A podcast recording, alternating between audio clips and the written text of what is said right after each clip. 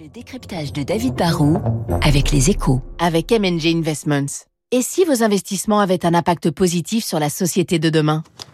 Bonjour David. Bonjour Renaud. Décryptage avec vous de ce débat de l'entre-deux tours. Et pour vous David, c'est le sujet de l'énergie qui aura en grande partie dominé eh bien, ce débat d'hier soir. Ouais, je trouve que ça a été très frappant. On en a effectivement parlé en fait tout au long de la soirée pratiquement. Quand Emmanuel Macron et Marine Le Pen ont parlé au, au tout début de pouvoir d'achat, puis de, de géopolitique, de, de reconquête industrielle, d'indépendance, de souveraineté ou d'écologie, en fait ils parlaient de quoi ? bah, Je trouve qu'à chaque fois ils parlaient d'énergie.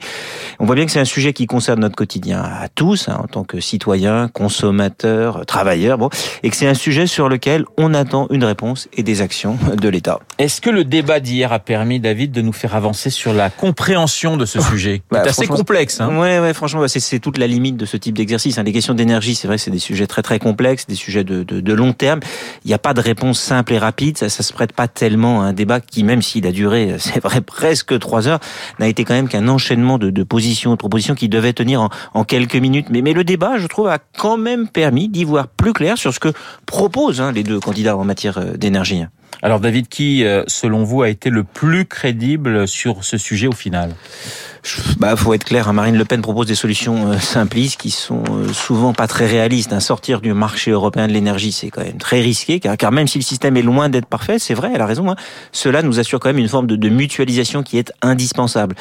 Quand elle dit qu'il faut une transition écologique beaucoup moins rapide, car on est trop dans l'écologie punitive, elle défend une vision qui peut séduire. Hein. Alors ceux comme moi qui adorent leur moto ou leur voiture, ou ceux qui veulent pas d'éoliennes à côté de chez eux, je, je comprends. Mais en même temps, elle ne propose pas une politique alternative crédible. Sa vision d'un tout nucléaire, c'est vrai, n'est pas tenable.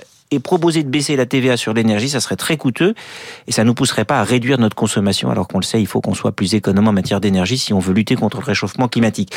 Emmanuel Macron est moins démagogique, plus mesuré, et sa vision d'un cocktail énergétique est sans conteste plus équilibrée. Mais c'est vrai, c'est vrai, hein, Marine Le Pen a eu raison d'insister là-dessus, que, sa vie, que, que, que sur le nucléaire, il a un peu louvoyé pendant son quinquennat. Il a eu dans un premier temps le nucléaire honteux. Aujourd'hui, il assume plus, mais on a sans doute un peu perdu de temps. Il dit qu'il veut faire de l'écologie et donc de l'énergie l'une des priorités d'un éventuel second mandat.